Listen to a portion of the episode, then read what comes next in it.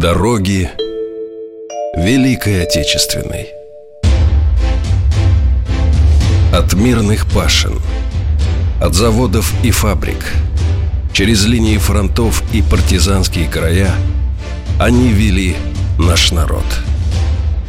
28 миллионам защитников и мирных людей Не было суждено вернуться.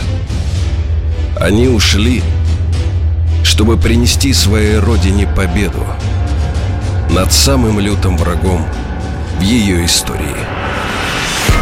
Самым тяжелым днем обороны Москвы стало 16 октября 41 когда угроза захвата столицы была максимальной. В городе закрылись учебные заведения, театры, музеи, библиотеки, выставочные залы – Однако уже в первые месяцы 42 -го года, когда немцев отогнали от Москвы на 150-250 километров, культурная жизнь быстро вернулась в столицу.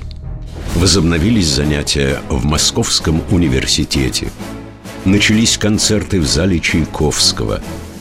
Открылись некоторые театры. На сцене выступал Василий Качалов – а 30 марта в колонном зале Дома Союзов состоялось первое исполнение в Москве седьмой симфонии Шостаковича. Все для победы. Каждый четверг. Утром.